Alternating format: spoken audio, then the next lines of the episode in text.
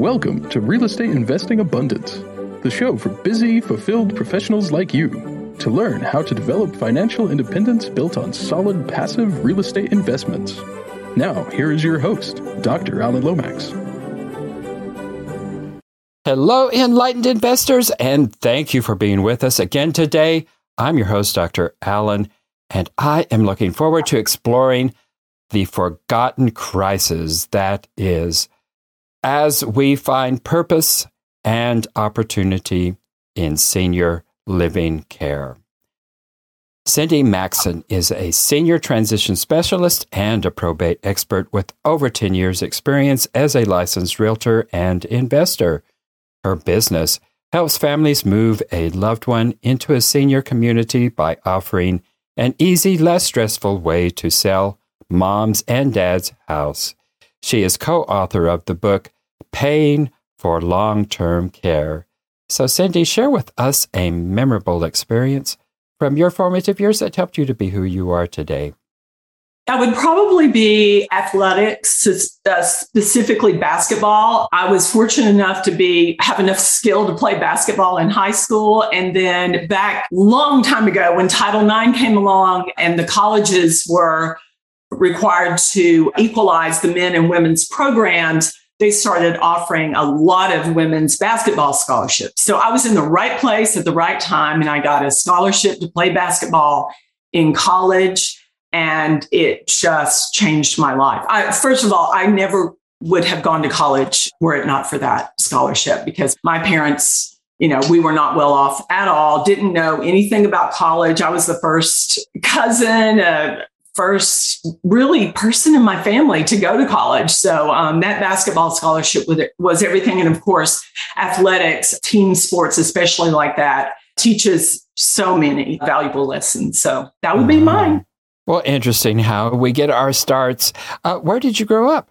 Chattanooga, Tennessee. Ch- oh, really? Okay. Well, Born you're just over, yeah, you're just over the mountain from me. I'm in Western North Carolina, uh, just west of Asheville, about uh, forty miles. So, yeah, good old Appalachia there. Uh, Chattanooga oh, yeah. is such an interesting town. Love that place. Well, you've traveled many roads uh, since then, and you've ended up in uh, senior living care. Well, tell us about the basic problem. The problem in senior living is that exactly what we've been talking about. Nobody wants to talk about it. We don't want to deal with it. We want to procrastinate because we think we're going to live forever. And a lot of people out there right now are caregivers for their parents. I am. I am there myself. My dad is eighty-seven. My mom is eighty-two. The problem is that eighty percent of seniors say they want to live in their home until they die. And the reality is that seventy, seventy-five, eighty percent of them will need long-term care. So at some point, those people are going to have to go into an assisted living or skilled nursing facility. And when they do, often the adult children, such as myself, are not prepared, and things unfold oftentimes in the midst of a crisis. So, you know, they've they've been in their home, they're doing okay, and then mom falls. And now the doctor is telling the adult children she cannot go home. She's going to have to go somewhere other than home. And so they, you know, they go into panic scramble mode, and they find a place to put mom. And it's usually a nice place. We love our mom. We don't want to, you know, get the cheapest. So uh, the next thing that happens is somebody is sitting across the table from that family saying, how are you going to pay for this? Most seniors, the vast majority of any wealth that they have is their home. So I think it's like seventy percent of seniors own their home. And the majority of those cases, they own it outright. There's no mortgage. So the money is in their home. So that family, when they get that question, how are you going to pay for this? The first thought that pops into their head is, we got to sell mom's house. So they're in the midst of a crisis. Now they have to sell mom's house. You know, the, the realtor walks in and says, clean this place up, clean it out, make these repairs, and we'll get you that nice, pretty Zillow number that you've been staring at. And the family, they're already burdened with mom's care needs, and that's kind of the last thing they need to have added to their plate. So my business works to help make that a much easier process for them. A lot to deal with in a moment, and a moment, like you mentioned, not a moment that most of us are not prepared for. Those are startling statistics. I had never mm-hmm. really looked at it, that seventy percent of mm-hmm. elderly people are not going to live the last days of their lives in their homes. And yet, I mean, that's just really so heartbreaking because, as you said, almost one hundred percent of them, that is what they want to do there. You mentioned that they scramble around, they find a place, and the next thing that happens is somebody sitting down in front of them and saying, how are you going to pay for this? And I can just imagine the blank stares on my face and everybody else's face who faces that uh, question. And there's the home. That's what uh, you first, uh, you mentioned that most people own that home, seventy percent of them do. So that is the option uh, that is turned to. You mentioned now you've got to go in, you've got to clean it, you've got to take care of all mm-hmm. of the stuff. Within that that option, which is the primary option, what are the options within the option? Well, there are options outside of calling a realtor, and that's where my business comes in. So that family, of course, they can call a realtor. Everybody knows one. The average person knows fifteen realtors. But their other option is to find someone like me who will make them a fair offer on Mom's House and take care of everything else. So all the clean out, all the repairs, all of Mom's, what, thirty, forty, fifty years of accumulated stuff. That can be daunting. And the family just, they get their money, they walk away. It's like they get to hit the easy button. So that's the option that I offer. I am a licensed realtor, so I can list the house. I can list it, you know, if the family wants to make those repairs, I can help them. I have referral partners. If they need a new H V A C, I know a guy. If they need a new roof, I know a, a guy or, or a girl, a man or a woman, you know, anything having to do with the repair of a house, including the hardest person to find is a handyman. And I know an excellent handyman that will come in and just, you know, make those small repairs that most people don't want to. So I can help them there. I can refer them, and I can help them if they need, if they don't have any money to make the repairs and they decide that's what they want to do. I have uh, lender partners where they can get a bridge loan to make the repairs, and then everything gets all settled out at closing. So they can list it. I can help them there. I can give them the easy button and buy it for cash. If they have a certain amount of money to get Mom started in senior care, but you know they're not going to need additional money from the house for a year or two or five, I can help them set it up as a rental. I do creative financing, so I can structure a lease purchase deal. I can do pretty much anything, any of the options they have. So, so list it, sell it for cash, turn it into a rental. Those are really the, the three main options. And I try to get to those families and let them know the services I offer before they take They make a decision that might not turn out so well, like, you know, call that number on that bandit sign or call that e-buyer. I mean, I'm sorry, that iBuyer that, you know, has ads pl- uh, plastered everywhere. And I can warn them of the, you know, the pros and cons of each one of those options. So um, that's that's why I, I, I want to talk to families, you know, start with just a conversation. They're in this. in this situation. And the first thing that I can tell them is, I really understand what you're going through because I'm going through it myself right now. We'll be right back after a brief announcement. Are you a busy professional, passionate about the work of your calling, yet realize that even though you love what you are doing, you're exchanging your time for money? You know that if you were to lose the ability to exchange time for money, your financial well-being will be in jeopardy. If you can relate, I have great news. SteedTalker Capital is an investment company designed for professionals to develop financial independence built on solid passive real estate investments. Remove the anxiety of an uncertain financial future and go to steed talker dot com. Get your free one-page ten-step guide to passive real estate investing. Well, you've been at this for a while. How mm-hmm. is it that you have actually come together to set up this network and to establish the referral system and marketing systems? You don't have the the I buy signs out there. You, I can't imagine you're going out there and I I buy homes from old people. so, so, so how did you say, how did you begin in this process, and and how do you do your marketing? Well, I've been an investor for over ten years, and I've um, you know my my resume looks maybe sort of impressive. I've done flips and new construction. Lately, I've got, uh, personally, I, I have two uh, short-term vacation rental properties. So I've I've done a, a little bit of pretty much everything. And the most important thing is I've made pretty much every mistake in the book. So I've learned a lot of uh, lessons the hard way.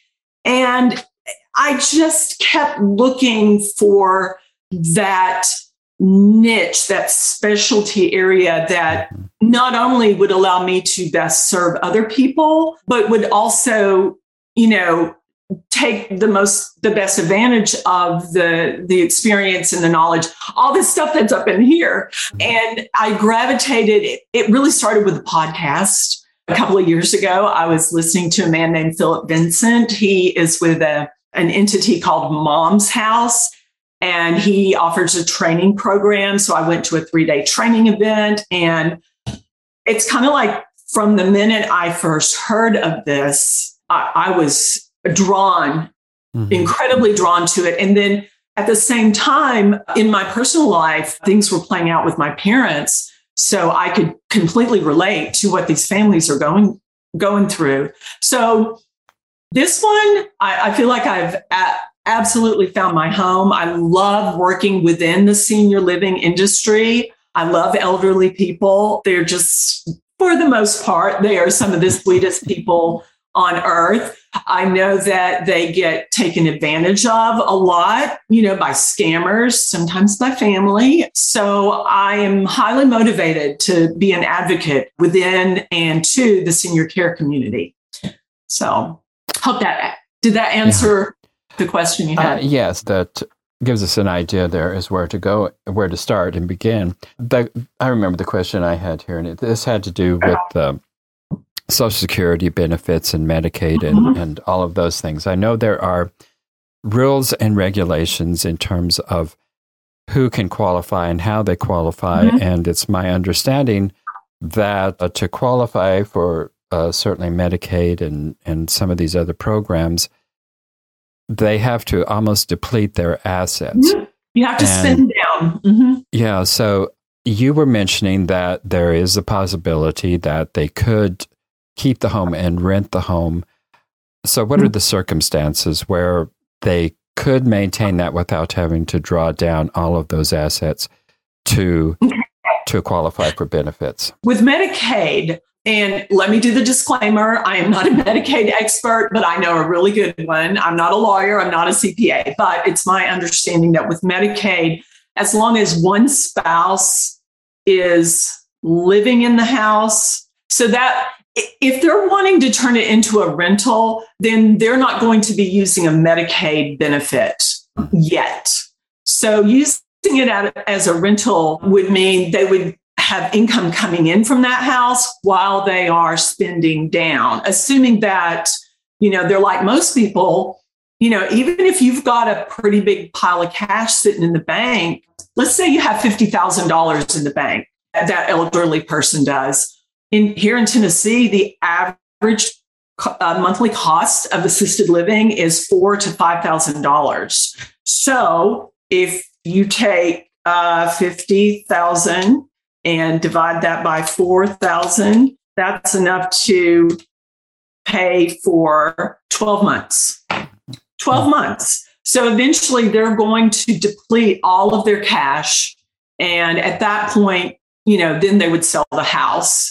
But yeah, um, the, the Medicaid rule says that the house is not counted as an asset for Medicaid pur- purposes as long as one of the spouses are are living in the home. So, you know, like in my case, my dad is is really getting close to needing uh, skilled nursing, a nursing home.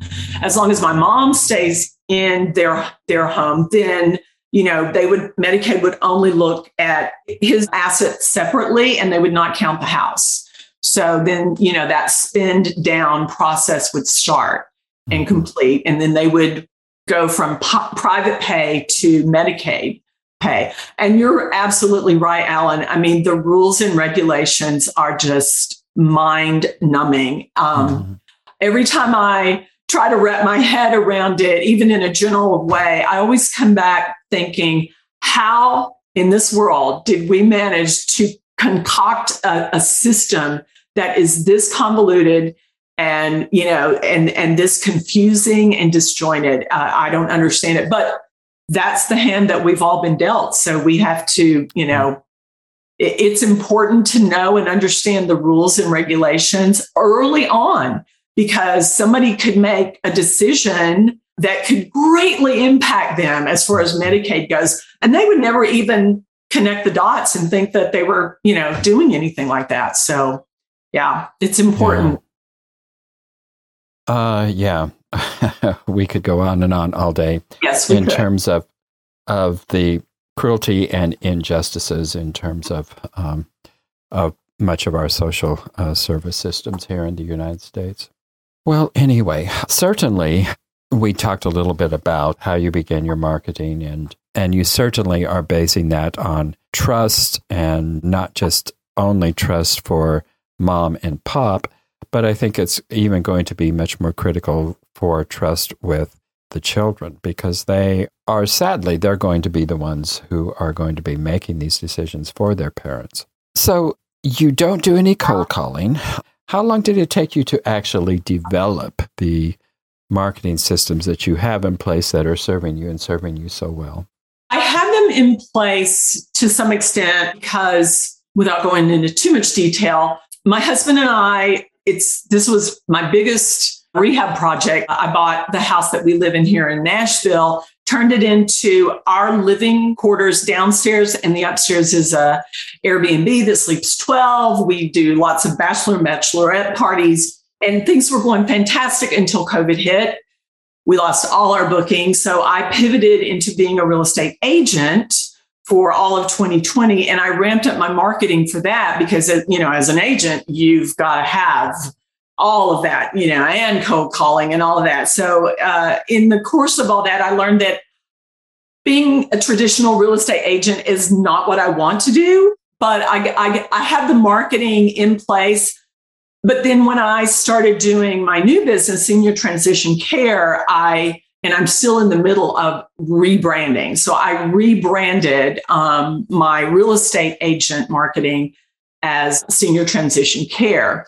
And like I said, that process is still going on. So I think I gave you a link for my website, and I'm not even sure. It's supposed to be up and running within the next couple of weeks. But when I discovered that this real estate model or this model of business involves no cold calling, it's all relationship based. So I am constantly going to lunch with assisted living directors and senior placement agents and social workers and all of the gatekeepers in senior living who at some point or another are going to interact with those families.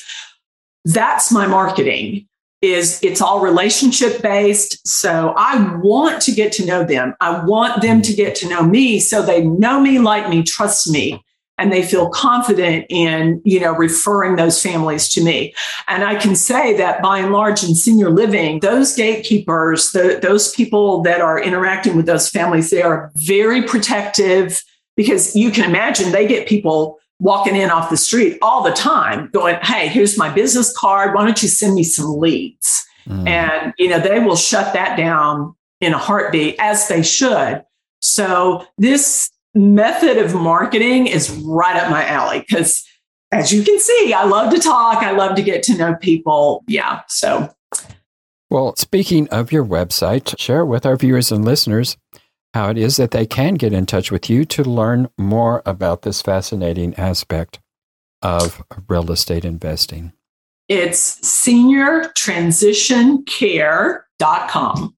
I can spell it out for you, but it's there's no odd spellings or anything, just those three words. I came up with that, and I decided to, to name my company that because it, it does a good job of describing what I what my goals is as an entrepreneur, as a businesswoman. I want to care for seniors and their families who are transitioning from one phase of life within the, you know, within that senior living area. So senior transition care dot com, or anybody can always reach out to me. My cell phone number is six one five, two eight nine, six five six six. You can call, you can text, however.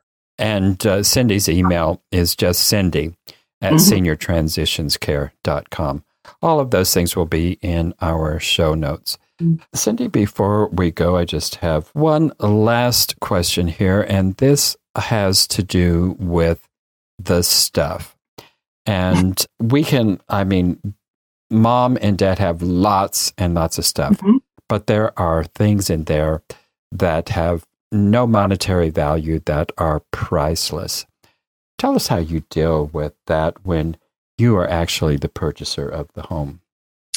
I tell the family, go in, take anything you want that is of sentimental or any other value, take it out, and we take care of the rest. A lot of families will ask me about, oh, could we do an estate sale? I have a stat for you in that regard. The average estate sale caught, um, will net about five thousand dollars. Hmm. It costs about five thousand dollars to put on the average estate sale. So is mom and dad's stuff worth nothing? I would argue that it's probably worth less than nothing, because if you've ever done an estate sale, you know, whoever the seller is, there's some work involved there. So, you know, I I, I just like to set those expectations. Of course, there are always outliers. There, there are families who may have something that is truly of value.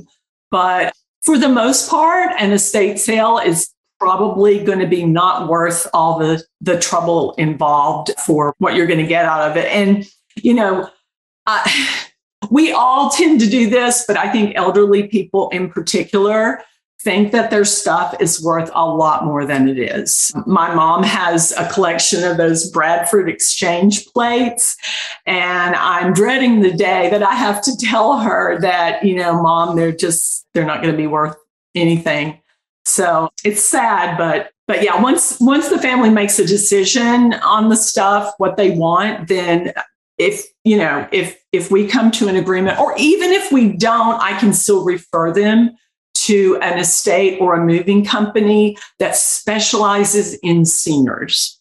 Well, Cindy, it's been a very good conversation, and I've learned a lot, and I know our viewers and listeners have as well. So thank you so much for being with us today. You're very welcome. It's my pleasure. Thank you for tuning in to Real Estate Investing Abundance, brought to you by SteedTalker Capital, a company working for passionate professionals like you to develop financial independence built on solid, passive real estate investments. As part of our efforts to make the world a better place, SteedTalker Capital contributes to activities and organizations committed to better understand the equine. These endeavors attempt to enhance the human treatment of horses worldwide. SteedTalker Capital, working for a world where all creatures, great and small, flourish abundantly. For resources to develop your financial independence, connect with us at steed talker dot com.